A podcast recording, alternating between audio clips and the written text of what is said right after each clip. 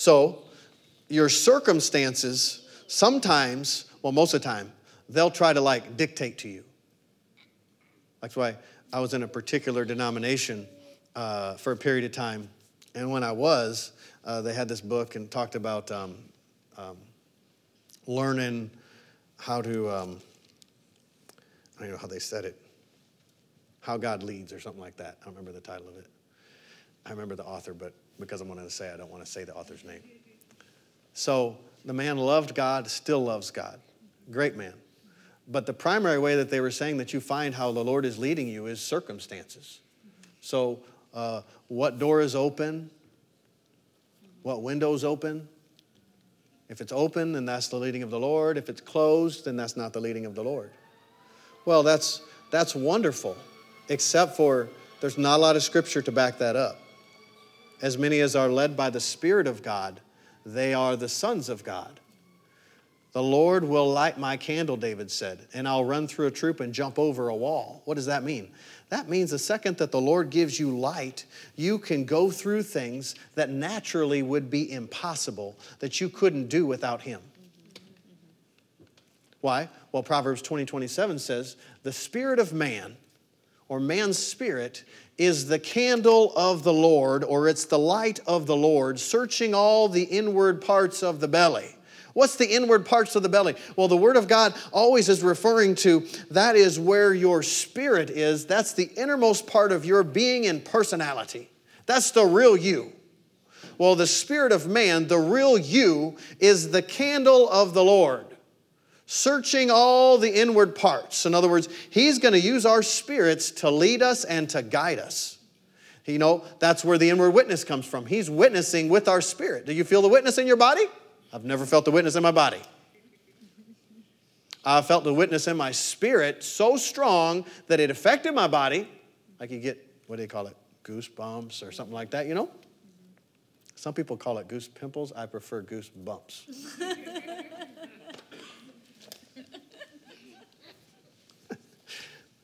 so, he's going to use our spirit. He's going to lead us and guide us through our spirits. Paul said so many times, he said, Sirs, I perceive that this voyage is going to be with damage and much peril. In other words, it's kind of dangerous. I perceive it. He's not saying, I feel it in my bones, I feel it in my flesh, I've reasoned it out. He said, No, sirs, I perceive. He actually said, It seems good to me and the Holy Ghost that we should go and do this. What is that? Spirit of man, the candle of the Lord, searching all the inward parts of the belly. His spirit bears witness with our spirit. That's the see. That's how you know that you're born again. That, well, that's one of the one of the scriptural ways you can know you're born again. Another scriptural way you can know you're born again is because the love of God has been poured into our hearts by the Holy Spirit. Romans 5 5. But over in I think Peter, it says that we know that we have passed from death that's spiritual death, not physical death. Death to life. Why? Because we love the brethren. In other words, you have a love inside of you, whether you are responding to that love and yielding to that love or not, you have, if you will check in any given situation, you have the love of God inside of you trying to constrain you. Like if my wife's trying to get up right now, I'm constraining her from getting up but she maybe could overpower me. You know, no, on Father's Day, it made me look real good, baby. So, you know, Melody, I love my wife, and uh, when we got married, uh, we got married at her church there in uh, Minnesota. We got married. Uh, afterwards, we're standing there shaking hands with people, greeting them, you know, who came to the, to the wedding. And there's like three or four guys, you know, exact number? It was like three or four maybe more, uh, that came and they shook my hand. And they all worked at the golf course with Melody. Well, Melody was the first female to ever work at the golf course in her little town because they didn't let ladies work there. And when she tried to work there, they said no. But she said, no, no, I don't know how you got them to do it. No, the, the, the irrigation people hired me. Oh, so the golf course didn't hire her. So then the, the irrigation company was putting in the irrigation for the golf course. They hired her, and then the golf course people said, hey, like she looks like a pretty hard worker, so we'll hire her. So at the wedding, these guys come up and they shake my hand. Here, Danny, shake my hand. They shake my hand and they say, I don't know you, but I know Melody. And she is one of the sweetest people I know. And if you ever do anything to hurt her, we are going to come after you and get you. that is no joke. That was the first time I ever met them, and I thought, oh, some of these guys were like kind of big. I'm like, glad we're moving to Tulsa. So,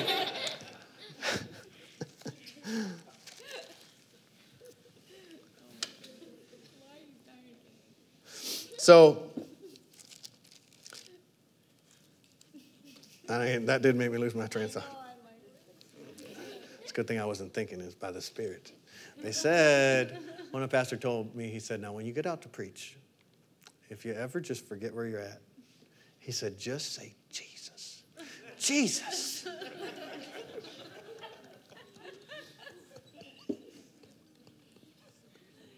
Brother. Yeah, Holy Spirit restraining you. The glove of God is restraining you.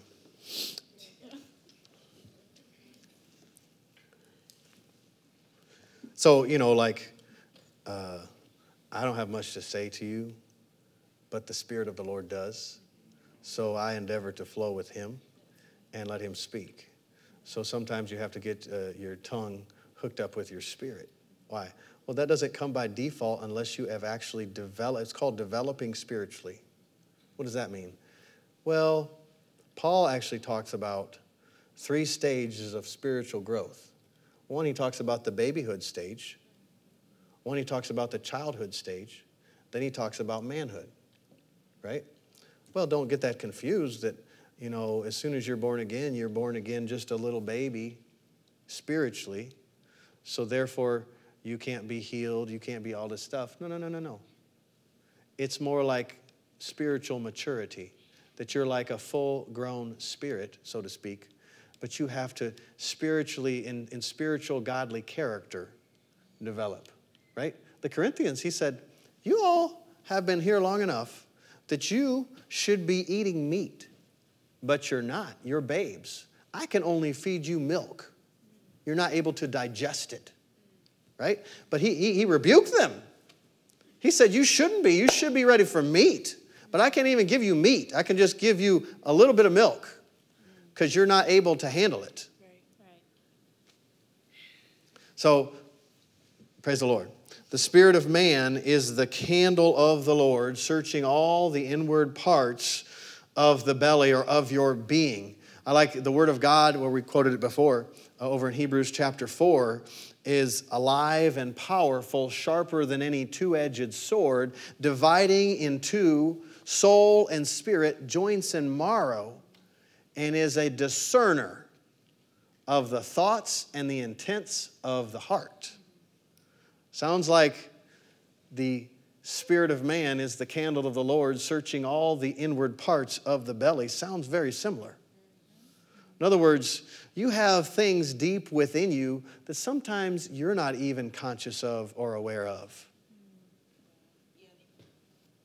And so your experiences and what you go through, if you let them, will dictate the direction, course, and limitations of your life. And you may not even be aware of it. So, what?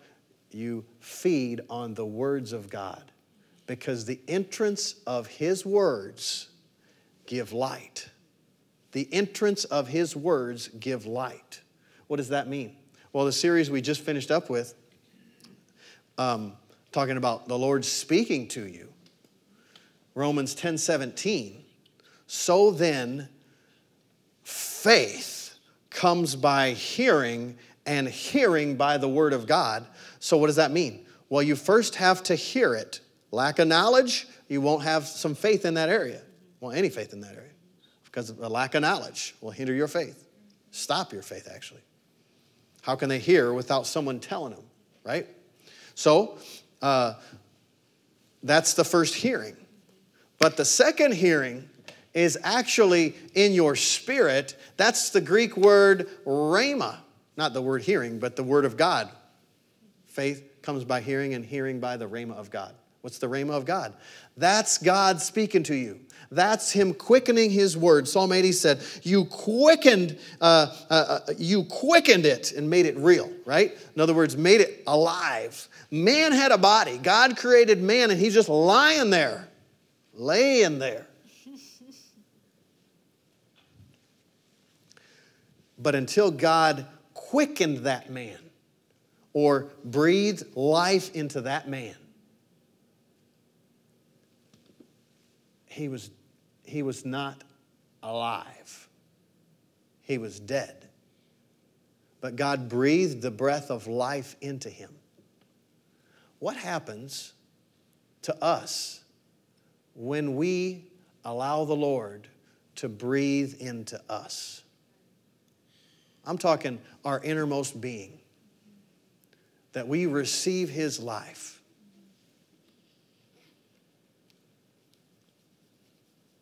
Hallelujah. I mean, glory to God. It's, it's, it's a new realm, it's a new sphere, it's a new, not just a new season, but you enter a new place. Like you actually, you actually come. Some people, somebody described it once. They said, this lady, she said, man, when I, I was a believer, I even went to Bible school, got all the degrees to be a minister, but I just did, you know, Sunday school work.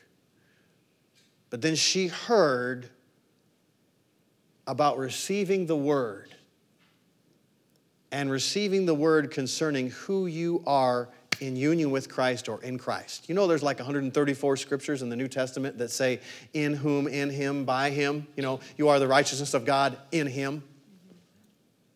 Or I can do all things through Christ who strengthens me, right? That's just two of them, two significant ones. If any man be in Christ, he is a new creature. So she said, uh, I, I didn't have a lot of time because I was busy. So I just took, I think, two or three of those verses. She said, I wrote them down on a piece of paper. You know, you remember stuff more if you write it down? Because the physical motion, the decision of your mind to do physical motion, to write something down, even if it just passed through your head, even if it doesn't mean a lot to your spirit. In other words, you haven't uh, heard it with the real part of your being. You heard it with your head all right. By his stripes I'm. Oh, yeah, yeah, I see that. Yeah, I see that. I know that. Yes, I know that. Paul said, I have determined among men to know nothing except Jesus Christ and Him crucified. In other words, my approach to God in all things, especially if I'm going to try to minister to other people or talk to other people for the Lord, my approach is I know nothing, He knows everything. My approach is I am totally dependent upon Him. That is the life of faith. Pistis, which is the Greek word for faith, one of the, the most uh, revolutionary uh, parts of the definition that I found when we did that series like two years ago was that faith itself, by its very essence and definition, is a turning away from anxiety, self confidence, and what the world could bring, and a turning to Christ, turning to the Word. This is faith. So what we say, well, believe. Well, we say believe, which is true. But believe contains within it the necessity or the requirement that you are letting go of other things so that you can have this only. You go to India, they have like thousands of gods. Well, there is no God but God, but they think they have thousands of gods, right? Maybe a, a demon helps them out every once in a while or something. I like Dagon, you know. Old Testament, they got Dagon up there, and hey, you praying to your God. He ain't doing anything. You're not doing anything. But finally, Dagon falls over on his face. Power of God is amazing. And so, hmm? What do you say? I'm just helping you. Tell me what you said. I said India has thousands of gods. India has thousands of gods, yes. And, uh, but there's only one true God. And so, if you be led by the Spirit of the Lord, He will lead you in the path right, uh, the, the, right path every single time. He, uh, I can tell you with all honesty, never has He led me wrong. But I have made mistakes. That's not a shock, probably, to anybody. because I made mistakes because I did what I thought. And if what I think has not been changed by what God thinks and what God said, then it doesn't really amount to much. My thoughts have to be changed. Uh, imagine a human can think the same thoughts that God thinks and can then speak the same thoughts in the form of words that God would speak. Remember Reinhard Bonnke? He, he's still alive. I said like, like he's not, but remember he said, the Lord spoke to him and said, My words, speaking, this is God speaking, my words in your mouth are just as powerful as my words in my mouth. And I think if you look that up in the original Greek, I'm pretty confident in this.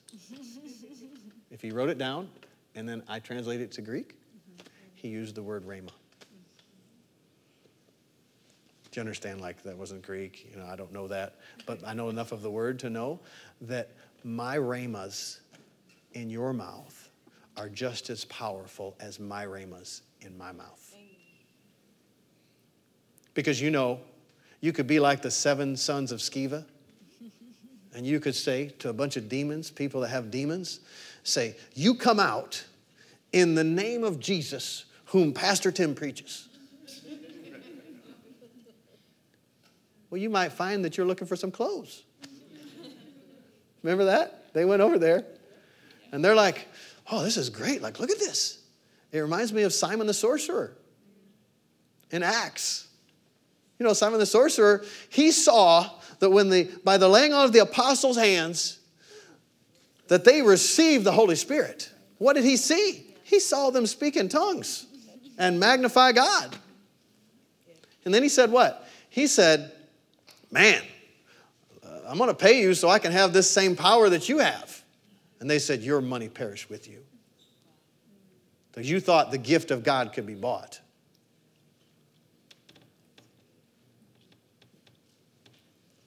So, God is a spirit, and they that worship him must worship him in spirit and in truth.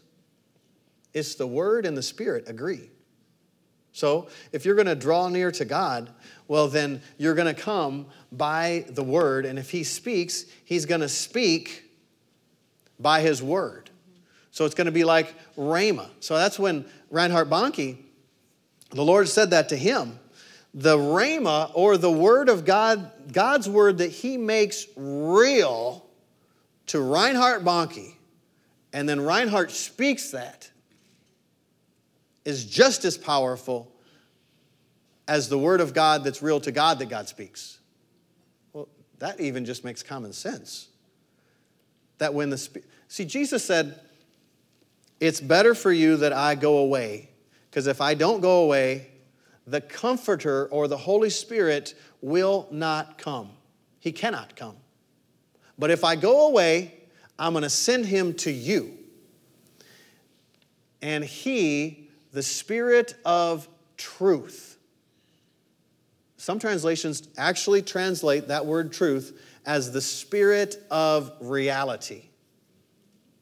So, truth is what really is. Like the news media don't know what truth is. Okay? And some people think, well, these news media, these guys are great and they will, they know all this stuff, you know, and everything. But then all of a sudden, when they interview you and you watch their edits play on the news and you say, I did say those words, but not quite in that order, and definitely not in that the, the way you're framing it up does not actually represent what I was wanting to communicate or what I did communicate. And sometimes people will even, they'll take their own, if you ever interviewed, uh, you have to, you need to say, I'm also going to record this. And just do it on your phone or something like that, so that if they misrepresent you, then you can take your uh, actual thing, they can tell when they edit it, and, and do it correct. Well, there's no truth. I'm not saying they're all bad. There's some, obviously some good news, PD. They, they try to do their best, but uh, some of them don't try to do their best. So, the spirit of truth, I'll send the spirit of truth or the spirit of reality. So, the Holy Spirit takes the things of God and of Christ and makes them real to you. Makes them real to you. In other words, makes the death and the burial and the resurrection of Christ real. And when he does that, well, light has just come and you can receive God. Because no man can come to the Father except by the Son, and except that my Spirit reveals to them, right? And so that's even how you get born again. But in that, you're required to turn away from everything, your solutions to all the problems, and turn to God's solution for every situation, His solution for real life, which is turning to Christ. Amen.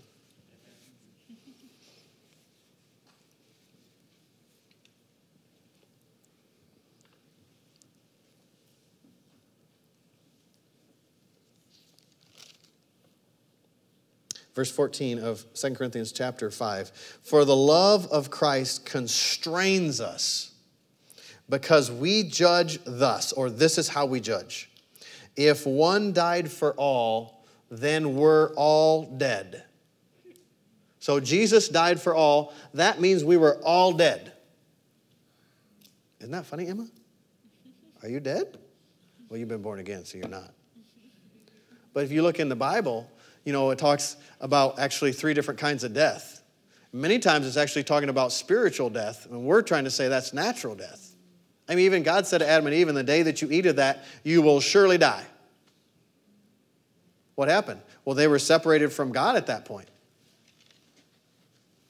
And because of the separation from God and the life of God, uh, uh, death was begun in their bodies but it was not completed until their bodies gave up their spirit.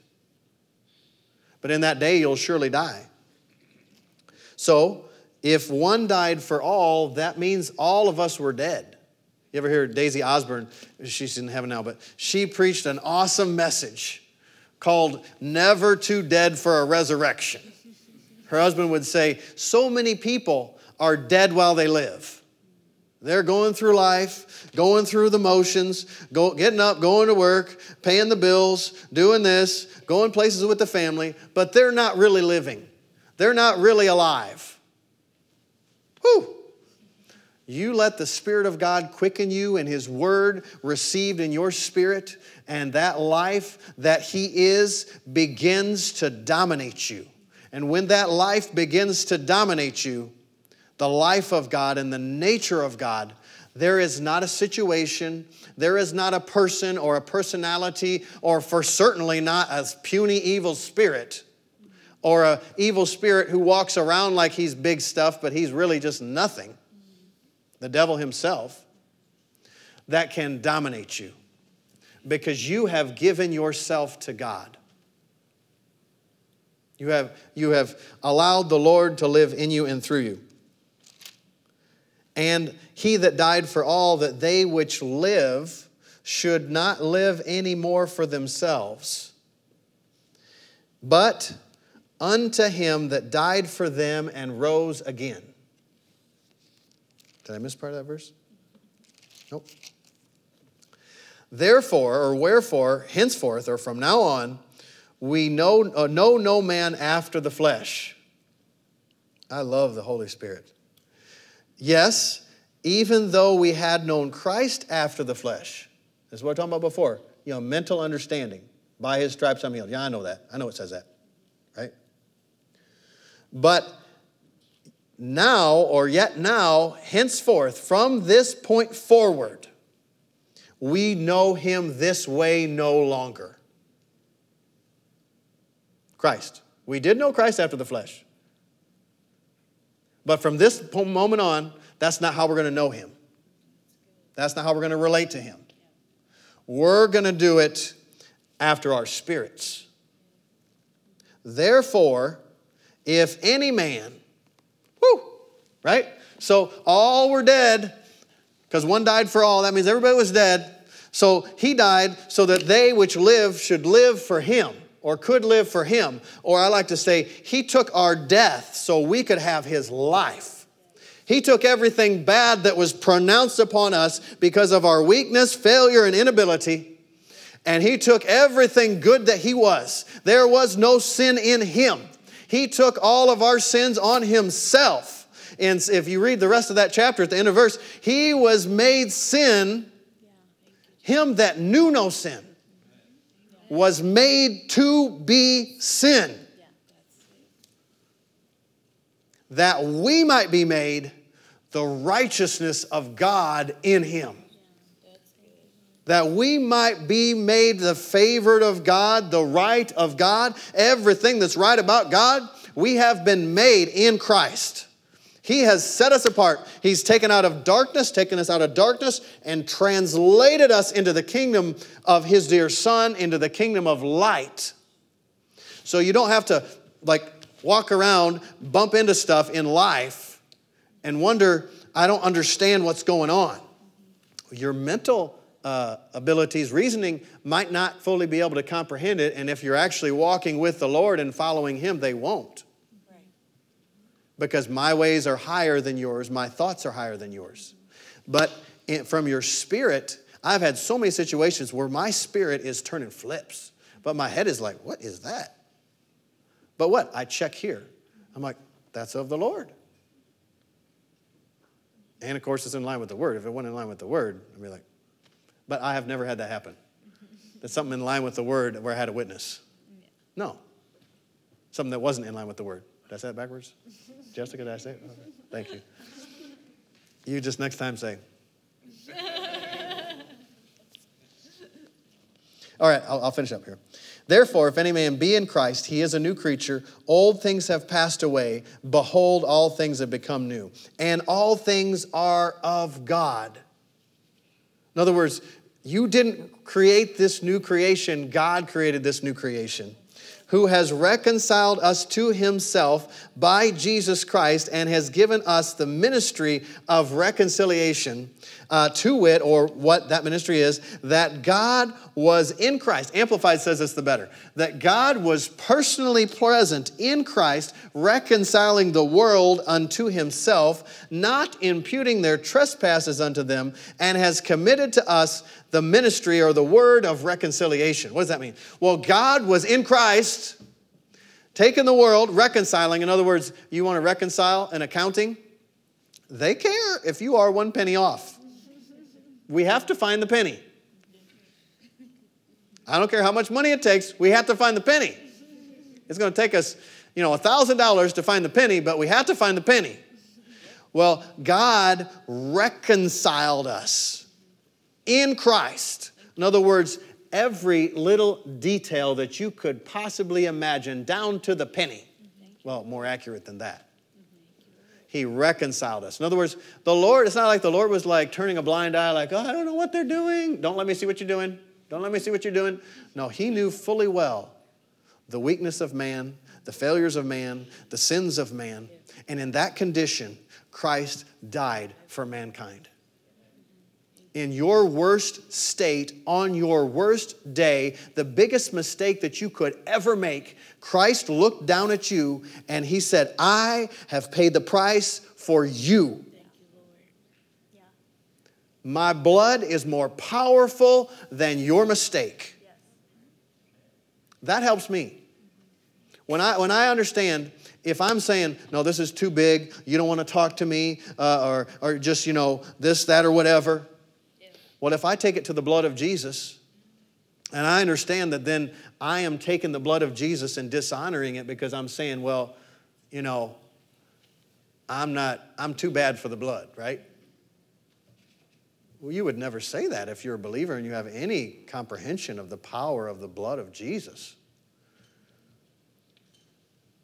But sometimes we act that way because we don't feel like I am the righteousness of God in Christ. We feel like I am the permissible of God. He puts up with me in Christ. No. We are sons and daughters of God Himself. He is our Father. He's not just God. It's not just God, I come to you in the name of your Son. It's Father.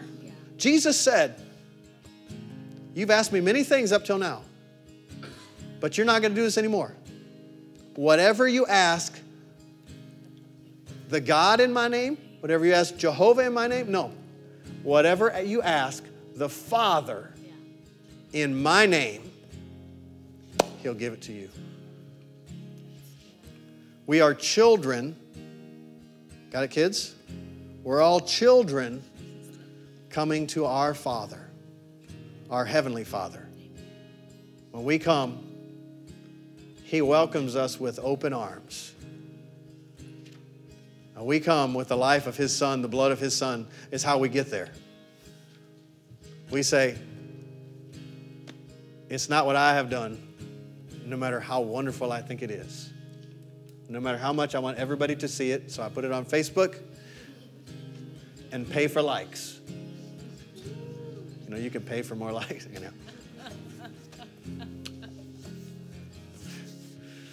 No, I count that. Paul said, I count all my Facebook likes as dung. Is that so? I took some editorial liberty there. Right? He said, I, he said, you know what? You want to criticize me? You have no idea what I've done. He said, You know how many nights I've spent in the deep? You know how many times I've been beaten? You know how much I know? Like how much I was taught? I was taught by Gamaliel. I was doing? He said, But all of these things, I, I, I count those as nothing compared to the excellency of the knowledge of Jesus Christ. I have determined among men to know nothing except Jesus Christ and Him crucified. Stand with me if you would. Every head bowed, every eye closed. If you're here this morning and you don't know Jesus Christ as your Lord and Savior, yeah, I'm actually talking about knowing Him. Like you have a friend that you know, or a parent that you know, or a child that you know, or a sister that you know. If you don't know Jesus, we're not talking about come and be converted, uh, come and join a church. Well, except for it is the church of Christ, but not as you know, a group, you know. We are talking about come and really live. There is the reality of heaven and hell. Heaven is real, hell is real. And if Jesus doesn't come before your spirit passes out of your body, you're going one of those two places. The will of God is that you go to heaven. He has done everything He could do for you to go to heaven, and that is to give up the life of His Son. Jesus, the Son of God, lived on the earth a perfect life so that He could be the perfect sacrifice in your place so that you could have the perfect life of God now in this earth and forever in eternity in heaven. It's not, it's not about being good or doing good things. When you're born again, it will produce good living if you yield to it. But it's not like you don't go to heaven because you did a bunch of good things or because you're a nice person. Although we like when you do good things and we like you be nice. But that is not how you get to heaven. The only way to God and the only way to heaven is through the Son of God, Jesus Christ. And He loves you. He knows everything there is to know about you. He knows your failures more than you do. And He still loves you. And He paid the price for you. If you're here this morning and you would like to receive Jesus Christ as your Lord and as your Savior, the Spirit of God is moving upon you, and you want to receive Christ, just with every head bowed, every eye closed, slip up your hand so I can pray with you and for you. In a, in a quicker than you can snap your fingers, you'll be recreated in Christ. Hold your hand up high so I can see it, or just come down here if you want to just come down because I can't see everybody. Hallelujah. Number two, if you're here this morning, and you were a believer, were a Christian, but man, you don't even know where you're at because you let so many things come into your life and take the place of Christ. And you, you just feel like you know in your heart, in your heart, that you need to come back to the Lord. That you want to, like, just take everything that you have just let take His place. And you just want to say, Lord, not any longer. I'm not letting that stuff rule me any longer. I'm not going to just live for myself. I, I don't want to do that. I want to live for you. If that's you, slip up your hand. I want to pray with you and I want to pray for you. And finally, if you're here and you've never been filled with the Spirit and you'd like to be filled with the Spirit, then I want you to slip up your hand. You, you can be born again, and Jesus said uh, to those he had breathed upon that received uh, new creation life before he ascended into heaven there, he said, Wait until you be filled with power from on high. Speaking of the baptism of the Holy Spirit, if you'd like to be baptized in the Spirit, slip up your hand. Pray with you and for you. Hallelujah. Well, Heavenly Father, we thank you for your word. We thank you that you're the best Father we could ever ask for. Thank you for your protection, for your care, and for how you have provided for us. Not just financially, we thank you for that, but that you provided your Son as a sacrifice so that we could come into your family and be with you. I pray, Father, today on Father's Day, thank you for being our Father. And I pray for every one of us, your children, that you'll help us to tune in to your frequency, that we listen to what you have to say, that we respond to your leading, that we allow you to live your life through us, that we allow you to dominate us. Father, thank you that you, your words bring light and understanding, revelation, that where your spirit is, there is real freedom. Ah, thank you, Lord. In Jesus' name we pray, amen.